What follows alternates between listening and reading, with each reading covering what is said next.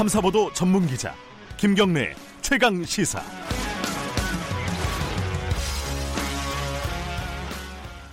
네, 지난주 월요일이었죠. 어, 단식 중이었던 이정미 손학규 두 야당 대표가요. 연동형 비례대표 도입 관련해 가지고 어, 극적으로 단식을 풀었어요. 근데 일주일이 넘도록 아무런 논의의 진전이 없는 것 같습니다. 지금 어떤 상황으로 지금 선거제도 개편이 진행되고 있는지 어, 정의당 이정미 대표 연결해가지고 자세히 좀 여쭤보겠습니다. 안녕하세요. 네, 안녕하세요. 일주일 됐는데 지금 건강은 괜찮으세요? 네, 뭐 회복식 하면서 열심히 일하고 있습니다. 아, 일상생활엔 지장이 없으시군요. 네, 네, 지금은 많이 회복이 된 상태입니다. 예. 근데 제가 말씀드렸듯이요. 이, 어, 지난주 월요일에 좀 합의가 좀 극적으로 돼서 야, 이 선거제도 개편이 급진전 되는구나 싶었는데 지금 여러 가지 좀 다른 목소리가 나오고 있어요. 지금 상황이 어떤지 좀 간략하게 좀 말씀해 주세요. 이게 분명히 5당 원내대표들께서 네. 사인을 하고 합의문을 만들었는데요. 네. 어, 단식을 풀자마자 그 다음에 나경원 원내대표께서 다른 말씀을 지금 하고 계십니다. 사실 네. 어, 손학규, 이정미 두 사람이 단식을 한 이유는 연동형 비례대표제로 대한민국 선거제도를 공정하고 합리적으로 바꿔야 된다. 이 요구였고, 네. 결국은 연동형 비례대표제를 합의했기 때문에 5당이, 네. 어, 단식을 풀었던 것이거든요. 음, 그런데, 어, 나경원 대표께서 연동형 비례대표제는 합의한 것이 아니라 검토할 수 있다라는 정도의 어떤 합의문이었다. 네. 어, 이러면서 애초에 합의문 취지를 어, 부정하는 이런 발언을 하고 계십니다. 네. 그러다 보니까 자유한국당 내부에 뭐 어, 간사가 이번에 바뀌긴 했지만 전임 간사 그리고 새로 그 선임된 장재원 간사뿐만 아니라 내부의 국회의원들도 뭐 연동형 비례대표제는 굉장히 나쁜 제도이고 오히려 국회의원 정수를 줄여야 된다는 등 이렇게 정말 뜬금없는 이야기들을 하면서 선거제도 개혁에 찬물을 끼얹고 있는 이런 상황으로 좀 치닫고 있습니다.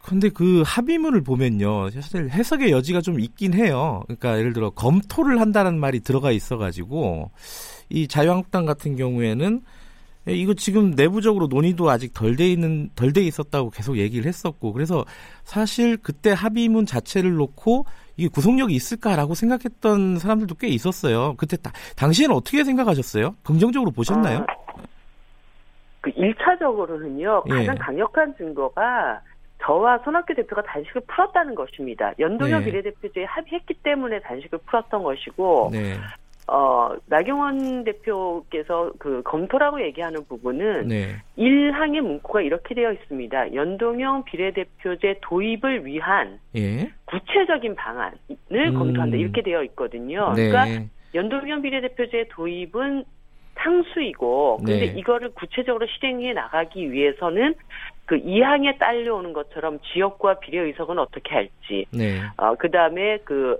어, 비례의석은 권역별로 할 것인지 어떻게 할 것인지 석패율 도입은 어떻게 할 것인지 이런 음. 구체적인 방안들이 남겨져 있었다라는 거죠. 그러니까 네, 검토를 한다는 부분은 연동형 비례대표제의 구체적인 방안을 어떻게 할 것인가 네. 이 문제였다는 겁니다. 네. 그러니까 어, 합의의 연동형 비례대표제 자체가 검토 대상이다 하는 거는 뭐 완전히 음. 말도 안 되는 얘기고요. 그러니까 뭐 애초에 어, 약속을 어겼다 이렇게 지금 보고 계신다는 거죠. 그 자유한국당에서 특히요. 그렇습니다. 그럼 간단하게나마요. 지금 시간이 많지는 않지만은 그 자유한국당 쪽에서 얘기하는 연동형 비례대표제에 대한 부정적인 의견에 대해서 의견을 간단간단하게 좀 여쭤볼게요. 일단 첫 번째는 이게 소수 정당, 어, 뭐 바른미래당이라든가 아니면 정의당이라든가 이런 소수 정당의 밥그릇 싸움이다. 당리 당략적인 차원의 주장이다. 이런 얘기를 하는데 이 부분은 어, 반박을 하신다면 어떻습니까? 어, 밥그릇 싸움이 아니고요. 네. 이제까지 불공정한 제도로 인해서 어, 거대 양당은 부당한 의석수를 많이 편취해갔습니다. 예를 네. 들어서 지난 지방선거에서 어, 전체 정당이 한 50%의 지지를 받고서도 어, 한 광역단체에서 90% 이상의 의석수를 싹쓸이해 간 어떤 그런 경험도 어, 있다는 거죠. 네. 그리고 오히려 이제 작은 정당 같은 경우에는 지지율에 턱도 못 미치는 그런 의석수밖에는 받지 못했던 네. 상당히 불합리하고 불공정한 제도를 이제 공정하게 자신의 실력만큼 득표하고 그 실력만큼 의석수를 가져가도록 하자는 것입니다. 네. 이제까지 자유한국당이 어, 이런 그 승자독식 제도 때문에 부당하게 의석수를 얼마나 가져가셨고 또 그것을 내놓기 싫으신지는 모르겠지만 이제 어, 다 그것을 잘못된 의석수를 바로잡는 과정으로 나가자는 것이 연동형 비례대표제다 이렇게 말씀드릴 수 있습니다. 또 하나는 어, 지금 이제 비례대표제가 현행도 지금 시행되고 있지만은 이 연동형 비례대표제는 국민들한테 좀 생소한 개념이긴 해요. 그래서 결국은 이게 어, 국회의원들을 직접 선거하는 게 아니라 간접 선거하는 거 아니냐 간선제다. 이게 국민들이 네. 직접 뽑는 국회의원들이 줄어들고 어, 간접적으로 뽑는 국회의원이 늘어난다. 이게 정치개혁이냐 이런 주장이 있습니다. 이거에 대해서는 뭐라고 얘기하실 수 있겠어요? 연동형 비례대표제는 그 정당의 정책과 가치를 보고 투표하고 그만큼 의석수를 주는 것입니다. 네. 현행 그 양당 독점의 어, 승자 독식 선거 제도도 인물 투표는 아닙니다. 네. 어, 대부분 유권자들께서 인지하고 계시겠지만 호남 영남에는 그 정당의 막대기만 꽂아도 당선된다라는 그런 말이 있을 정도입니다. 네. 어, 이 어, 승자독식 제도가 지역 구도를 굉장히 강화했고 그리고 상대 정당에 대한 심판과 쓰러뜨리기로 어, 그 당이 어, 이득을 편취하려고 하는 네. 이런 굉장히 대결 구도, 그 극단적인 대결 정치를 양산해 왔던 선거제도였다. 네. 그래서 어, 이제까지 이 지역구 선거제도가 갖고 있던 폐해를 연동형 비례대표제로 보정하고 보완하자라는 취지로 이해해 주시면 네. 좋겠습니다. 그 연동형 비례대표제를 좀 강화하려면요. 사실 의원 정수가 늘어나야 되는 게 지금 논리적으로는 맞잖아요. 근데 네네. 지금 한국당에서는 어, 의원 정수를 어떻게 할 것인지 여론조사를 해보자. 이건 국민들이 반대할 가능성이 좀 높지 않아요? 이거 어떻게 해야 됩니까? 여론조사 가능한 건지 그리고 여론조사를 실제로 이 정개특위에서 반영을 해야 되는 건지 이 부분은 어떻게 생각하세요? 오히려 한국당에서는 네. 어, 지역 그 전체 의석수를 뭐 줄이자 이런 얘기까지가 나오고 그러니까요. 있는데요. 네. 어, 사실 지역구 의석을 줄이자는 것에 가장 결사반대했던 정당이 자유한국당입니다. 19대 때 그 당시 네. 선거개혁이 거의 코앞에 갔다가도 어, 지역구 의석 줄이는 거를 결사 반대해서 결국 비례 의석을 줄여서 지역구 의석을 늘리는 이런 계약이 일어났는데요. 네. 이것은 현재 자기들이 가지고 있는 기득권을 단 하나도 내려놓기 싫은 그 본심이 작동하는 것이라고 봅니다. 예를 들어서 의석수를 늘리면 당연히 현재 국회의원들이 가지고 있는 기득권의 일부를 내려놔야 됩니다. 세비도 삭감해야 되고 네. 보좌관 수도 줄여야 합니다. 네. 그것을 내려놓기 싫기 때문에 국민 여론이라고 하는 국민 정서를 앞세워서 어, 자신들의 본심을 가리는 거라고 보고요. 어, 국민들한테는 지금 국회가 극단적인 불신의 대상이기 때문에 의원 정수를 늘리는 것에 대해서 반감을 가지고 있을 수 있습니다. 그렇죠. 하지만 어, 의원 정수가 늘어나고 다당제가 안정화되어서 어, 극단적인 대결 정치를 우리가 극복할 수가 있고 그리고 행정부를 더 철저하게 감시할 수 있고 의원 특권을 내려놓을 수 있다라고 하는 이런 결과들을 어, 국민들께 어, 선물을 드린다면 저는 지금의 이 그 불신에 의한 어, 의원 정수 반대의 어떤 여론이 변화할 수 있겠다 음. 이런 확신을 가지고 있습니다. 지금 당장은 여론조사하면 아직까지는 국민들이 의원 정수를 늘리는 부분에 대해서는 찬성하기가 좀 힘들지 않을까라는 생각은 좀 들어요. 네, 그래서 확고한 개혁 의지와 그 네. 결단을 어, 보여드리면서 평가를 받아야 한다는 것이죠. 예. 그리고 또 이게 지금 뭐 합의문에도 있지만은 개헌 논의가 어, 선행 혹은 후행돼야 된다라는 거는 확실하잖아요. 어, 당시에 그 합의 내용에는 네. 선거제도 개혁 법안 개정과 동시에 이제 논의를 한다 네. 이렇게 되어 있습니다. 한마디로 선거제도 개혁 먼저 해놓고 그 후- 직후에 예. 어, 권력구조 논의를 한다라고 되어 있습니다. 네. 사실 이게 어, 20대 국회에 들어서 지금 개헌 논의가 스톱돼 있는 상황이기 때문에 네. 이 논의를 이어가자라고 하는 뜻인데요. 네. 뭐 그런 논의는 선거제도 개혁 이후에 저희들이 시간을 가지고 충분히 검토해 나갈 수 있다고 봅니다. 하지만 선거제도 개혁과 권력구조 논의를 동시에 하자라는 것은 그 당시의 합의문 내용과 전혀 다른 이야기다. 이 말씀을 드리고요. 그 내각제와 연동형 비례대표제가 함께 가는 것이다라는 주장도 그거는 이치에 맞지 않고 사실 관계가 다르다라는 말씀을 드립니다. 예를 들어 프랑스 같은 경우에는 준 대통령 제도를 실행하고 있지만 비례대표제를 하고 있습니다. 음. 그리고 영국의 경우에는 어, 분명히 그 내각제를 하고 있지만 우리나라와 같이 단순 소선구제로 국회의원을 뽑고 네. 있거든요. 예. 그래서 이것이 뭐 내각제와 연동형 비례대표제는 쌍으로 간다라는 주장은 음. 어, 사실관계가 아니다라는 말씀드립니다. 그 저번에 어, 최강 시사랑 인터뷰 하실 때 이정미 대표께서 어, 민주당하고 자유한국당 중에 민주당이 더 밉다고 하셨잖아요. 네, 네, 그 기사가 많이 됐더라고요. 네. 근데 지금 민주당 분위기는 어떻습니까? 이게 어, 자유한국당과 달리 이 연동형 비례대표제에 좀 적극적으로 나서는 움직임이 있나요? 아니면 아직도 미적거리고 있나요? 어떻습니까? 어, 저는 사실은 민주당이 지금보다 훨씬 더 적극성을 발휘하는 것이 필요하다고 봅니다. 네, 어, 지금 선거제도 개혁이 20대 국회에서 반드시 통과되어야 할 법안이라고 한다면 어, 자유한국당이 저런 태도까지 계속 보이고 결국은 자유한국당이 안 하려고 하니까 선거제도 개혁은 어쩔 수 없다, 못하는 네. 일이다. 이렇게 그냥 마무리해서는 안 되는 문제라고 봅니다. 네, 저는 뭐 극단적으로는 지금 그 어, 더불어민주당의 박주민 의원이 네. 연동형 비례대표제와 관련된 법안을 제출해 놓은 게 있습니다. 그렇죠. 더불어민주당 의원님 수십 명이 그 법안에 사인을 했고요. 어, 그런 거를 그러면 예를 들어서 반드시 이게 진행돼야 된다는 패스트 트랙까지도 고민해 볼 수 있다. 그렇게까지 의지를 보여서라도 선거제도는 반드시 통과돼야 된다. 이렇게 저는 태도를 보여주셨으면 하는 바람입니다. 2018년이 지금 일주일밖에 안 남았습니다. 네, 정개특위 어, 12월 중에 로드맵을 좀 만들어야 된다. 이게 지금 심상정 위원장, 정개특위 위원장의 의견인데 이게 가능할 거라고 보십니까? 물리적으로나 현실적으로 어떻게 보세요? 아, 예, 지금으로서는 상당히 답답한 어, 형편이 되어 있는데요. 네, 어, 뭐 1월 국회도 어쩔 수 없이 다시 지금 또 열려야 되는 상황이기 때문에 네, 어, 뭐 각 당을 최대한 압박하고 설득해내서 네. 어, 적어도 4월 달에 선거구를 획정해야 하는 그 법정 시한을 넘기지 않도록 최선을 다해야 되겠습니다. 아, 아직까지 그러니까 현실적으로 가능할지에 대해서 명확하게 말씀하실 수 없는 상황이네요. 답답하다고 말씀하시는 거 네. 보니까. 예. 알겠습니다. 이게 연결된 김에 이것도 여쭤봐야 될 것 같아요. 일주일밖에 안 남았는데 지금 2018년이요. 어, 이른바 그 고 김영균 씨 관련된 법안이요. 어, 네. 그 위험의 외주화를 방지할 수 있는 여러 가지 법안들이 있고 특히 이제 정부에서 내놓은 산업안전보건법 개정안이 있잖아요. 이거는 네. 임시국회 때 요번 임시국회 때 통과가 됩니까? 어떻게 되는 겁니까 지금 분위기가? 아, 뭐 자유한국당이 네. 뭐 또다시 위험의 외주화로 이 비극이 발생한 것에 대해서 재발 방지가 시급하다 이런 수석 대변인의 논평까지 나왔기 때문에 네. 저는 뭐 한노위 안에서 이 부분에 대한 합의가 이루어질 거라고 뭐 음. 믿었습니다. 네. 그런데 어, 한노위 안에서 이 법이 개정이 되면 나라가 망한다 이런 정말 이해할 수 없는 말을 하면서 지금 어깃장을 계속 놓고 있는데요. 네.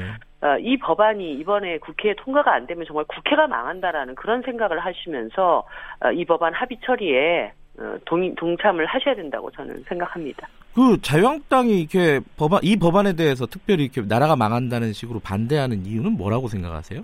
결국은 어, 수많은 비정규직 청년 노동자들의 죽음보다는 어, 원청 대기업의 어, 기업 봐주기 이것이 훨씬 더 강하게 작동하는 정당이라는 게 그대로 드러난 현상이라고 봅니다. 어, 일주일밖에 안 남았지만 국회에서 그래도 일정 정도 좀 합의가 됐으면 좋겠는데 어, 열심히 노력해 주시기 바라겠습니다. 고맙습니다. 오늘 말씀 네, 감사합니다. 정의당의 이정미 대표였습니다.